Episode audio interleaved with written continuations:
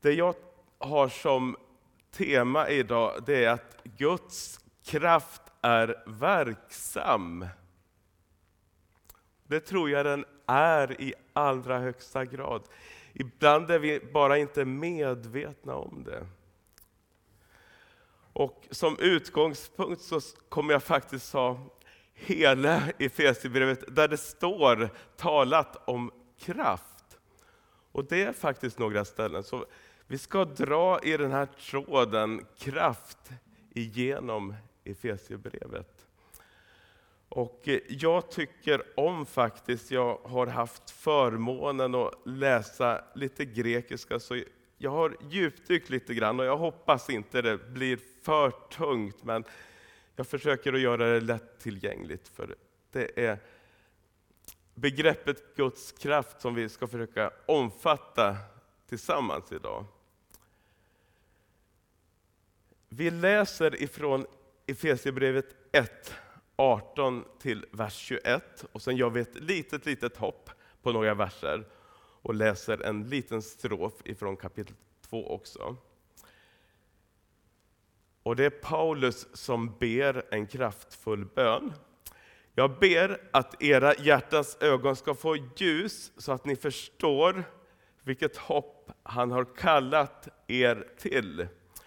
Hur rikt och härligt hans arv är bland de heliga och hur oerhört stor hans makt är i oss som tror. Därför att hans väldiga kraft har varit verksam. Den kraften lät han verka i Kristus när han uppväckte honom från de döda och satte honom på sin högra sida i himlen. Högt över alla härskare, makter, krafter och herradömen. Och alla namn som kan nämnas, inte bara i denna tidsålder utan också i den tillkommande. Och sen gör vi det här lilla hoppet. Nu har det handlat mycket om Kristus. Men här handlar det om oss. Han har uppväckt oss med honom och satt oss med honom i den himmelska världen. I Kristus Jesus, för att i kommande tider visa sin överväldigande rika nåd genom godhet mot oss i Kristus Jesus. Jag betonade just det här stället där Paulus väldigt mycket koncentrerade sig omkring Guds kraft. Och jag har gjort en liten exposé, om vi tar och byter blad här, så har jag gjort en liten djupdykning. Hur oerhört. Paulus använder här två superlativ och han verkligen förstärker det här. Jag tror inte han gör det i onödan. Utan superlativ, det är fantastisk, underbar, och här är det oerhört stor. Och jag tänker bara det här ordet oerhört som är hyperballå på grekiska. Det betyder, som vi ser lite längre ner, oerhört, väldigt överväldigande, omätbart, ojämförbart. Det är något vi inte riktigt kan ta på och helt inte förstå. Det går utöver vårt förstånd. Så stort är det. Och det här följs upp utav faktiskt fyra ord för kraft som är liksom kondenserat här, sammanskrivet. Hans makt, det är grekiska ordet dynamis, är i oss som tror, därför att hans väldiga issues, kraft, kratos, har varit verksam, som är energia. Och lite intressant här med språk, hur olika språk har påverkat och influerat varandra. Och i det här fallet så kan vi konstatera att eh, ordet dynamis, ja, det är dynamit, det är dynamik. Och eh, det andra ordet här, nu ska vi se. Eh, energia, det är lite sammanskrivet där. Ja. Först är det dynamis och sen står det energia. Det skulle egentligen varit på en separat rad, men det är ju energi. Dynamit och energi har vi ifrån de här två orden. Och energia, det betyder kraft som är verksam, medan dynamis, det är kraft i rörelse. Och även ordet dynamo, som säkert många av oss har upplevt, och det kanske finns fortfarande, men förr i tiden så kunde man, istället för att man hade batteri till sin cykellampa, så kunde man slå på en generator, eller dynamo heter det också. Och ifrån det att hjulet snurrar så alstras, genereras, omvandlas det till elektrisk energi. Där har vi dynamis och där har vi energia. De är sammankopplade. Och det kommer vi se några exempel på när vi går igenom texten här. Sen har vi issues, som är en väldigt stark, en given, en kraft som har donerats, något som Gud har donerat till oss. Och det på samma sätt som eh, dynamis och eh, energia bildar ordpar, så gör issues och kratos det, de står tillsammans. Och kratos, det är en manifesterad kraft som i, ja, vi har ordet demokrati, teokrati, aristokrati. Och det har med makt, folkets makt eller Guds makt, teokrati.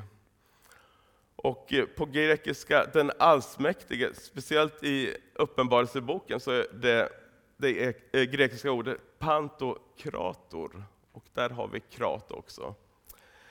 Och då tänkte jag, ja men det här med kratos, har det inte någonting med krater att göra då?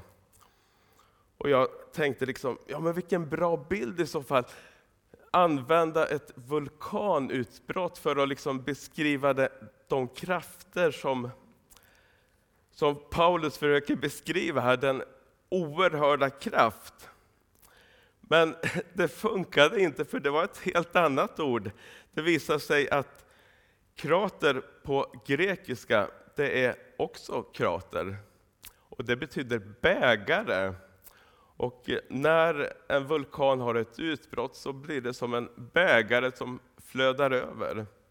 Men jag tänker ändå, det är ett bra sätt att beskriva kraften, den väldiga, den oerhörda kraft som Paulus försöker beskriva, men inte riktigt kan beskriva i ord, för det övergår vårt förstånd. Det Gud gjorde genom Jesus Kristus.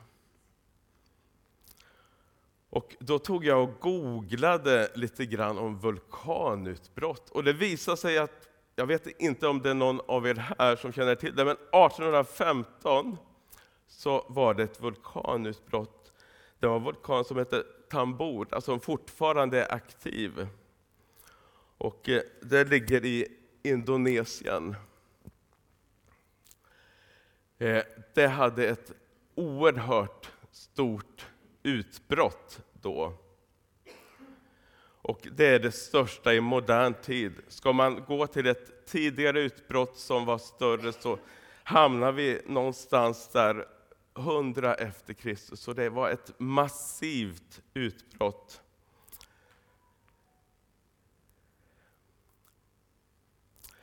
Själva utbrottet, det hördes två tusen sexhundra kilometer ifrån Tambora, och aska föll så långt som tretton hundra kilometer. Åtminstone hundra kubikkilometer materia slungades ut ifrån den här vulkanen.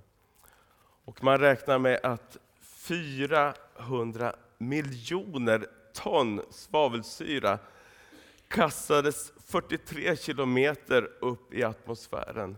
Det är väldiga proportioner. Det är något oerhört kraftfullt samtidigt som det är destruktivt. Före utbrottet var vulkanen Tambora fyra tusen tvåhundra meter högt. Och berget var en av de högsta topparna i hela Indonesien. Det förlorade tretton femtio meter, alltså krympte en tredjedel av sin höjd. Och som en av konsekvenserna, det här påverkade i det långa loppet hela världen. arton sexton är tydligen benämnt, jag kände inte till det tidigare, det är kanske någon annan som har hört det, året utan sommar. Stora delar av världen drabbades av svår missväxt. Skördar slog fel, boskap dog och många människor avled till följd av sjukdomar och missväxt. Och i norra U S A så kunde man notera en slags torr dimma på våren och sommaren. Och genom den här dimman kunde vare sig solljus, vind eller regn tränga igenom. Väldigt märkliga fenomen helt enkelt.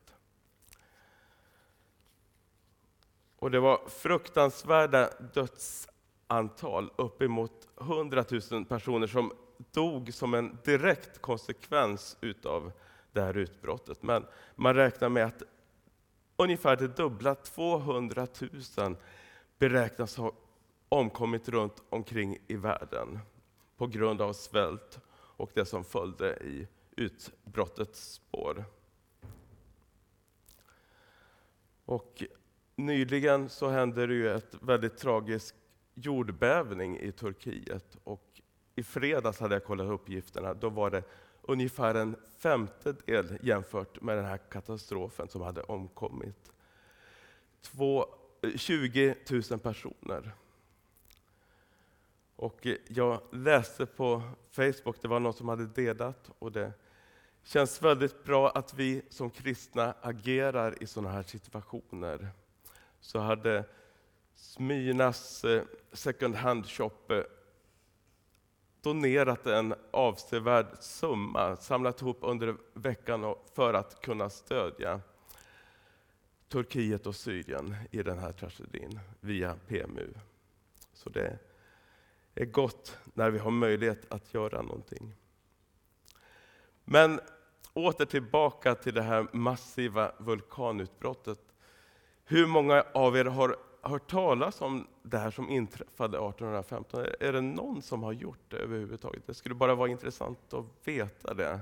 Tambora hette vulkanen, och det som hände året efter det här eh, året utan sommar.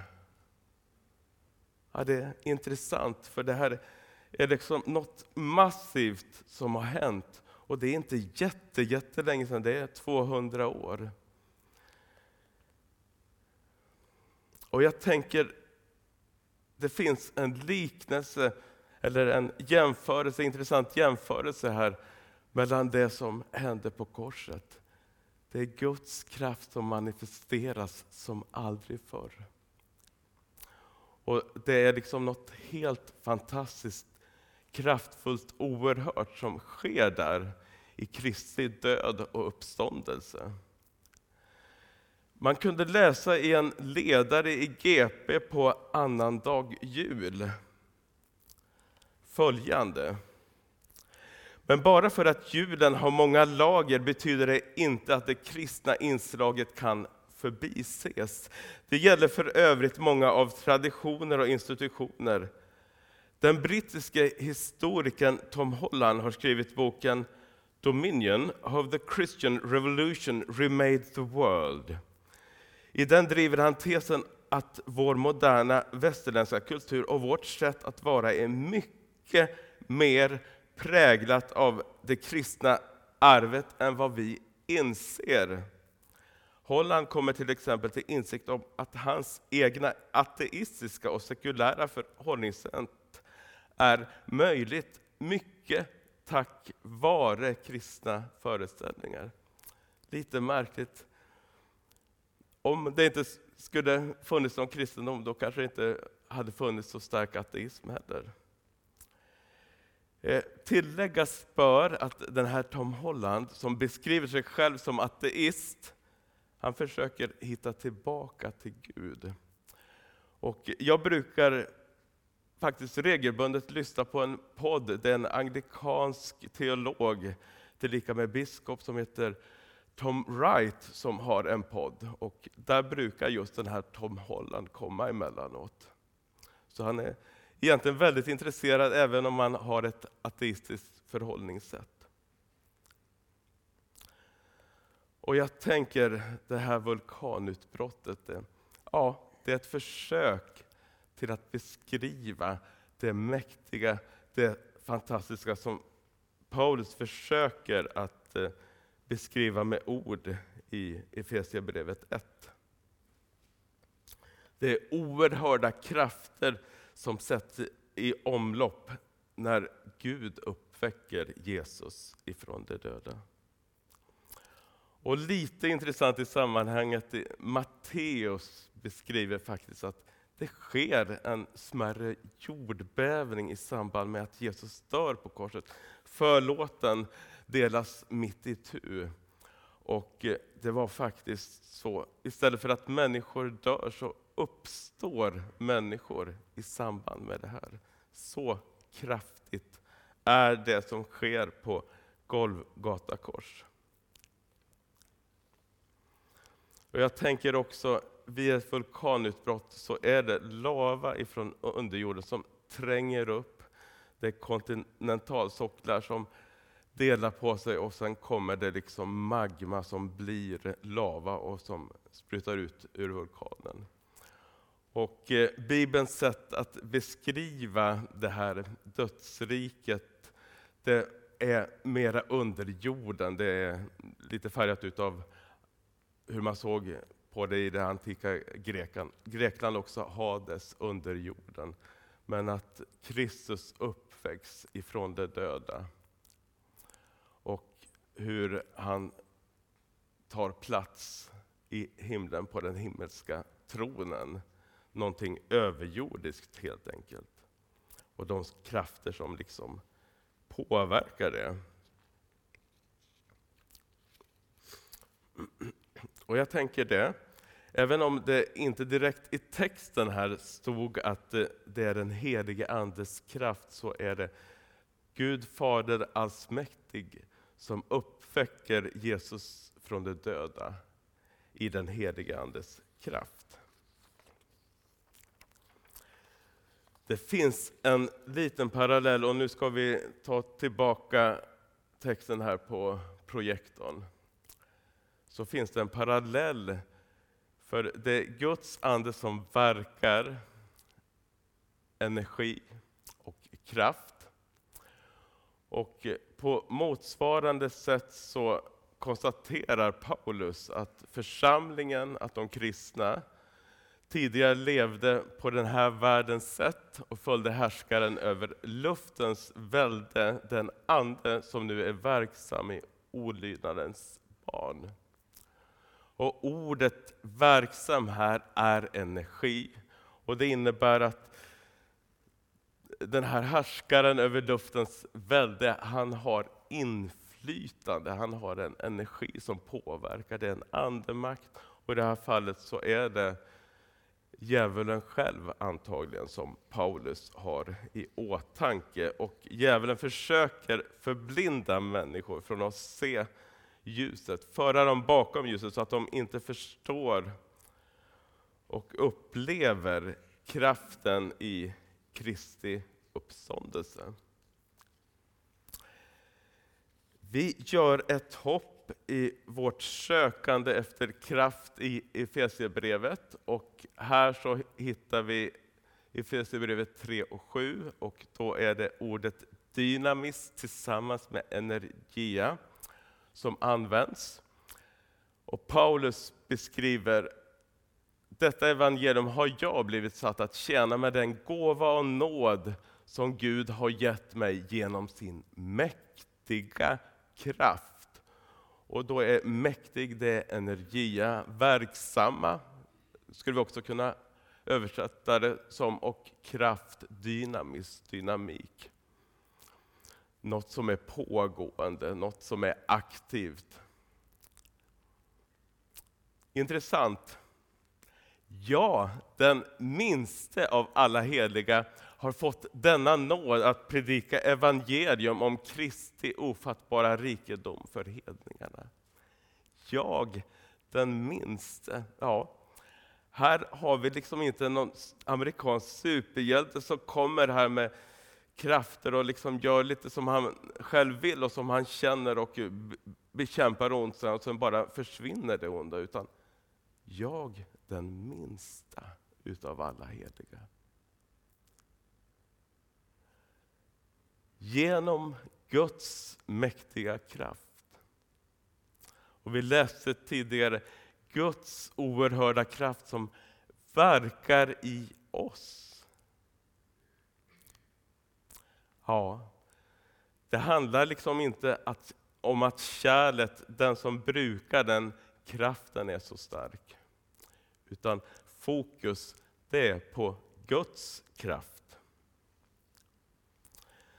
Och Paulus erfarenhet, han var en mycket aktiv man, en väldigt lärd, beläst, duktig, intelligent, driven person som fick uppdraget utav fariseerna att ja, men vi måste stoppa den här kristna rörelsen. De kan inte fortsätta på det här sättet. Och det står att Paulus andas modlöst. Han vill liksom till varje pris förgöra det här.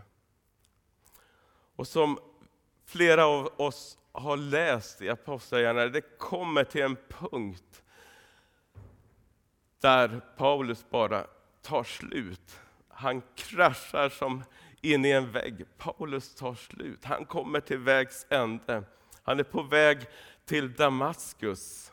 Och vi vet inte om han rider på en häst. Det är många målare som har beskrivit det som att han och hans anhang kommer ridande på hästar. Eller om det var apostlahästarna som han använde sig av. Det vi vet, det är att han faller till marken av Guds härlighet och blir drabbad på ett massivt sätt av Guds kraft. Så Paulus som människa blir till intet jord. Jag, den allra minste av alla heliga. Det är Paulus. Och vi har så lätt att sätta Paulus på en pedestal, rita honom med en gloria runt, ja, över hans huvud. Att, vilket fantastiskt helgon. Ja, den minste av alla heliga. Och Paulus hade ett C V utifrån en judisk synvinkel som stämde perfekt. Och precis som jag beskrev, han, han var driven. Han var beläst, han var intelligent och intellektuell. Han, han kunde retorikens alla konster. Och vi märker ju det när han skriver sina brev. Han, han använder ju sina kunskaper och det han har lärt sig. Och att, ja, han är duktig helt enkelt. Men som ett litet komplement till texten här så står det i Filipperbrevet tre och tio till elva. Det som betyder någonting för Paulus är att lära känna Kristus och kraften i hans uppståndelse. Och dela hans lidande. Ja, ja, nu funkar ju inte alls den här bilden utav en superapostel eller en superhjälte, utan en som delar lidandet. En människa som du och jag som, ja, imorgon är det måndag morgon och det kanske inte känns alltid så positivt att gå till jobbet. Men Guds kraft är med oss. Guds kraft finns där. Och vi inbjuder Gud att vara med.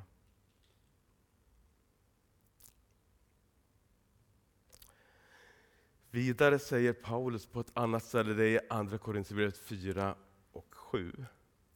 Men denna skatten har vi i lerkärl för att den väldiga kraften, återigen energeia och dynamis tillsammans, ska vara Guds och inte komma från oss. Återigen, vi kan vara bärare utav det. Men vi kan inte besitta kraften. Vi är beroende utav den. För vi är beroende av Gud. Och Gud, han vill ge oss av sin kraft. Vi är ständigt trängda men inte instängda. Rådvilda men inte rådlösa. Förföljda men inte övergivna. Nerslagna men inte utslagna. Alltid bär vi Jesu död i vår kropp för att också Jesu liv ska bli synligt i vår kropp. Vi som lever utlämnas ständigt åt döden för Jesus skull för att också Jesu liv ska uppenbaras i våra dödliga kroppar. Så vi har det här beroendet. Och vi har en Gud som vill ge av sin kraft i livets svårigheter. När det känns jobbigt, när det känns tungt, så får vi ropa: Gud, jag orkar inte mer. Hjälp mig. Och Gud, han är mer välvilligt inställd mot oss än vad vi tänker om oss själva. Vi tänker ofta att vi inte är värdiga, men Gud älskar oss och han vill inget hellre än att bistå oss med sin kraft.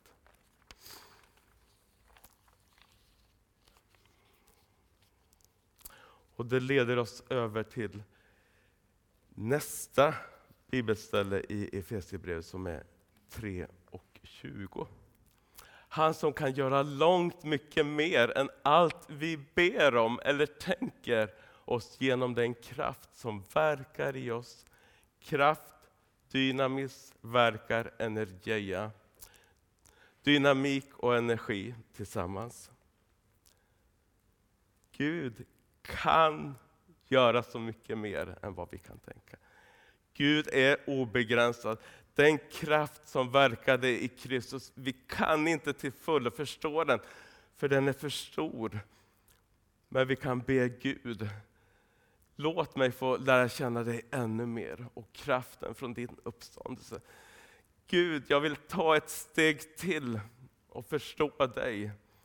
Jag vill se hur du verkar i mitt liv och i min vardag. Hur du förändrar situationer. För Gud vill. Han inte bara kan. Han vill göra långt så mycket mer än allt vi ber om. Och det har vi ofta svårt att tänka. Men Gud vill. Han är en välvillig fader som bara vill ge goda gåvor. Och på något sätt, någonstans, så behöver vi utmanas också i vår tro. Och be Gud: visa mig. Jag vill gå längre, jag vill se mer. Jag vill ta emot mer utav din härlighet och din kraft i mitt liv. Så ta lite vatten här.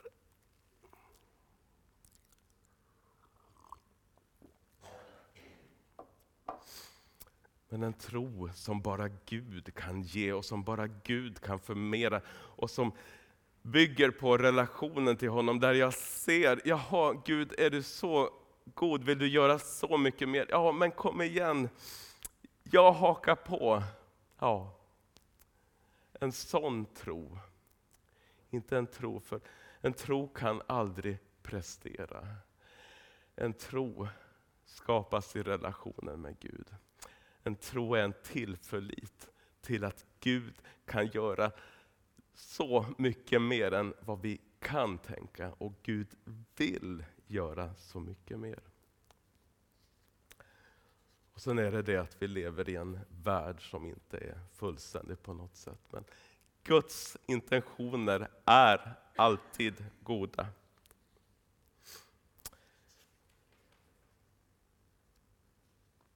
Vi gör ett litet hopp till nästa kapitel och landar då i Efesierbrevet fyra, femton till sexton.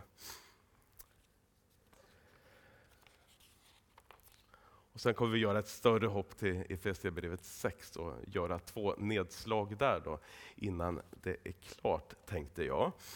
Men Efesierbrevet fyra, och så sa vi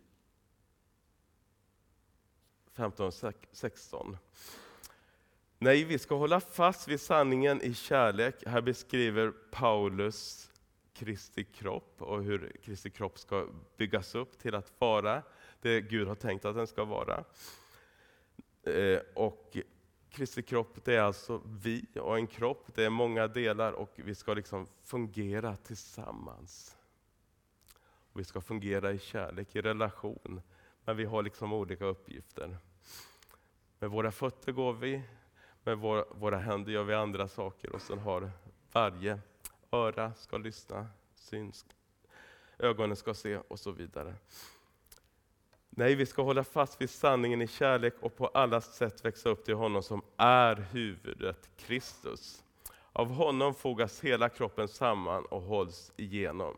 Hålls ihop genom det stöd som varje del ger med den kraft. I det här fallet är det faktiskt energeia som i det här fallet översatt, översätts med den kraft som är fördelad åt varje enskild del. Så får kroppen sin tillväxt och bygger upp sig själv i kärlek. Så här handlar det om Guds kraft gentemot varandra. Gud har gett oss kraft för det uppdrag som vi har, var och en. Och ibland har vi lite lätt att tänka i kategorier andligt och icke-andligt helt enkelt.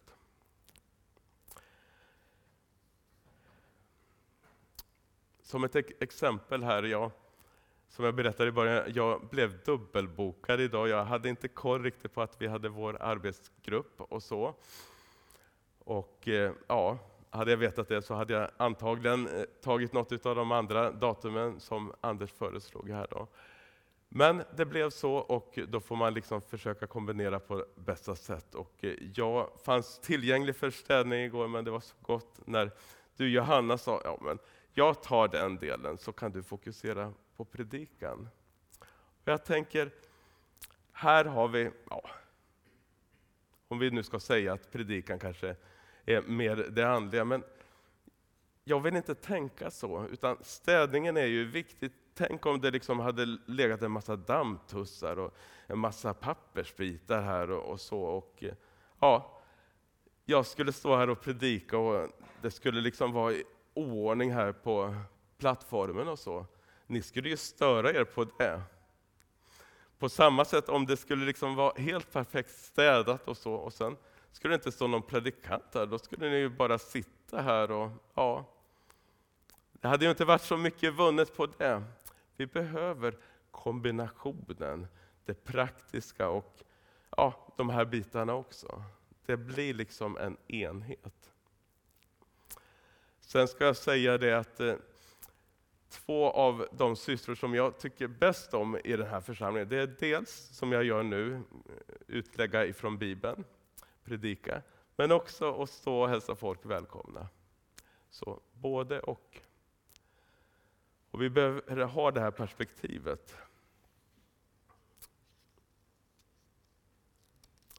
Det finns något kraftfullt i det ömsesidiga tjänandet i Guds församling, Kristi kropp. Då ska vi börja avrunda här. Och vi landar då i Efesierbrevet sex. Och då kommer vi se en intressant koppling till början, där vi läste i början. Då var det ju fyra ja, kraftuttryck för, ja, uttryck för kraft helt enkelt. Och här i slutet så kommer Paulus använda sig av tre av dem. Den andliga vapenrustningen. Till sist, bli starka i Herren och i hans väldiga kraft. Ta på er hela Guds vapenrustning så att ni kan stå emot djävulens listiga angrepp. Och just det, vi kämpar inte mot kött och blod utan mot förstarna, mot makterna, mot världshärskarna här i mörkret och mot ondskans andemakter i himlarymden. Nej. Ta därför på er hela Guds vapenrustning så att ni kan stå emot på den onda dagen och stå upprätt när ni fullgjort allt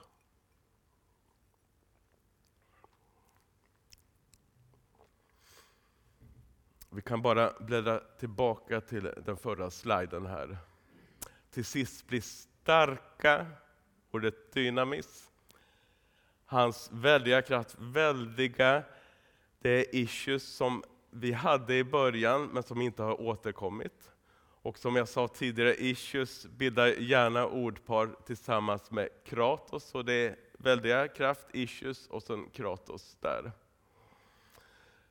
Så med tanke på det så är det ju som att Paulus knyter an till det han sa i början där i Efesierbrevet ett och nitton.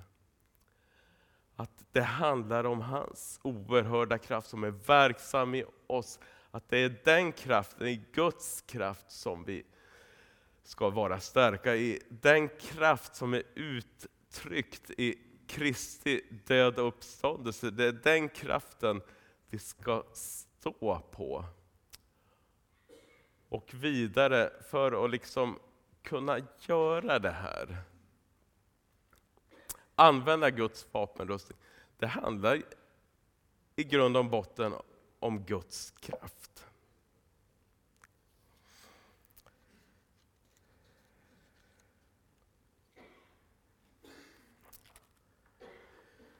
Nu ska vi se här.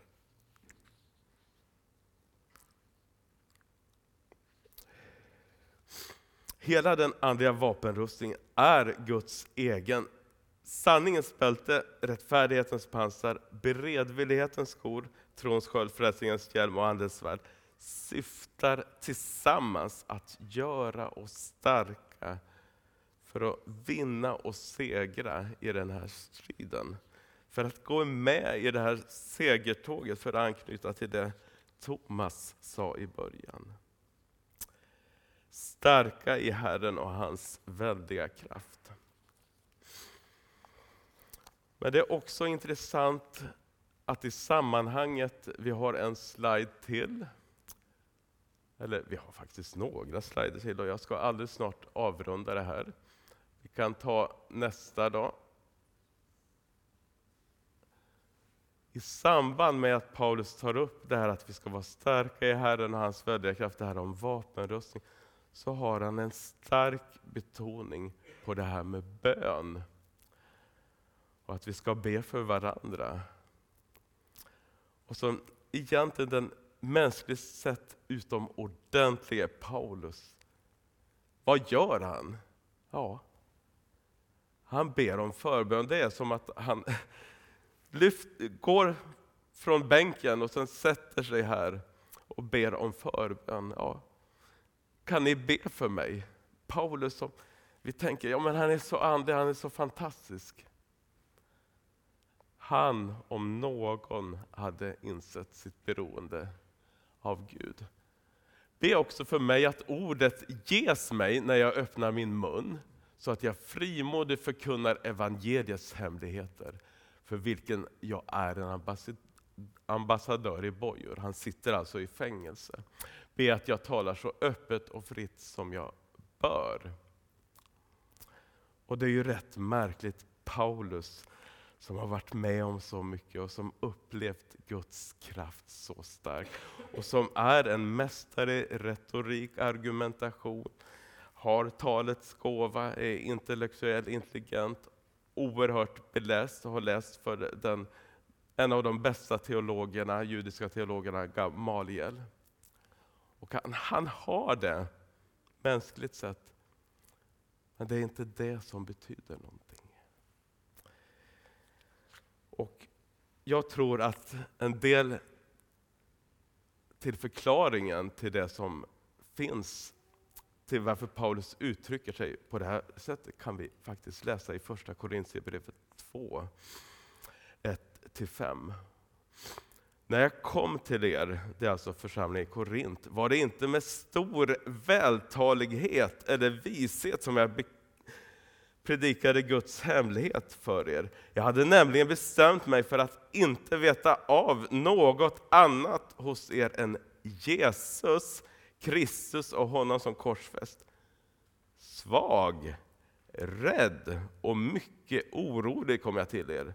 Mitt tal och min predikan kom inte med övertygande visdomsord. Och det låter ju rätt, rätt märkligt i våra ögon, utan med bevisning i ande och kraft. Tack! Kraft. Er tro skulle inte bygga på människors visdom utan på Guds kraft. kraft. Där har vi poängen. Som en liten avslutning, jag ska ge ett väldigt enkelt vittnesbörd och jag ska avsluta med en bibelvers som ligger mig väldigt varmt om hjärtat.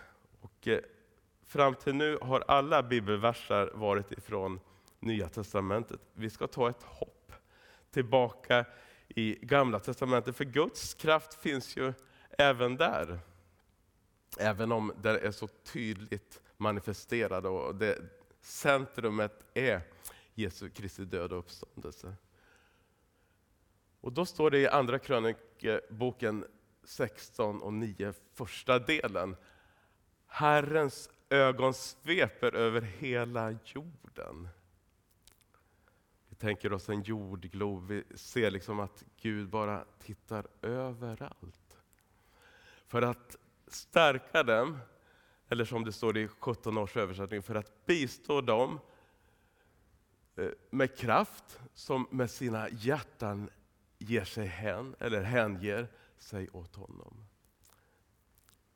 Så Gud, ni vet, han som kan göra långt mer än vad vi kan tänka och be om efter den kraft som är verksam i oss. Den guden, hans ögon, han tittar överallt och han är angelägen. Finns det någon människa som ger sig hän? Som söker honom i sin brustenhet. För de människorna vill han ge av sin kraft till. När jag var sådär sexton sjutton år, jag gick i gymnasiet. Jag hade en jobbig tid. Det var jobbigt att vara kristen, men jag hade bestämt mig. Jag ville följa Jesus till varje pris. Det var viktigt. Det var det som betydde något. Jag hade fått göra upplevelser som barn och ung som verkligen hade präglat mitt liv, som hade tagit tag i mig. Och jag tog initiativet till, det var en höst, att den församling i Östersund som jag då tillhörde, ungdomarna där, att vi skulle åka ut till sommarstället som den församlingen hade och var där över helgen. Och vi skulle be och vi skulle lovsjunga Gud. Och vi kanske var en åtta, tio personer. Och ja, det blev så innerligt och Gud var där. Och vi verkligen hängav oss i lovsången. Vi längtade efter Gud. Och så kommer jag ihåg, det var en lördag. På lördagskvällen så skulle vi be för varandra. Och vi hade väl haft lite lovsång och sen bara känner jag hur det börjar liksom nästan inte vibrera så att händerna rörde sig. Men det var energi i mina händer. Ungefär som elektricitet. Och jag bara kände liksom hur det tilltog. Och jag hade faktiskt, som liten hade jag vid något tillfälle, min pappa var lite o... inte hade riktigt koll, hade jag liksom stuckit in fingrarna i tvåhundratjugo volt. Så jag visste liksom vad det verkligen handlade om. Det, det var någonting liknande och det kom så kraftigt och påtagligt. Så jag blev tvungen att fråga. Först tänkte jag, Gud, vill du någonting? Ja, men ställ frågan till ungdomarna. Är, är det någon här som känner sig dålig eller sjuk? Eller? Och då tjejen som satt alldeles intill mig. Hon sa, Håkan, jag har så ont i magen. Så jätteont i magen. Jag bara visste på en gång, du, får jag lägga handen på din mage?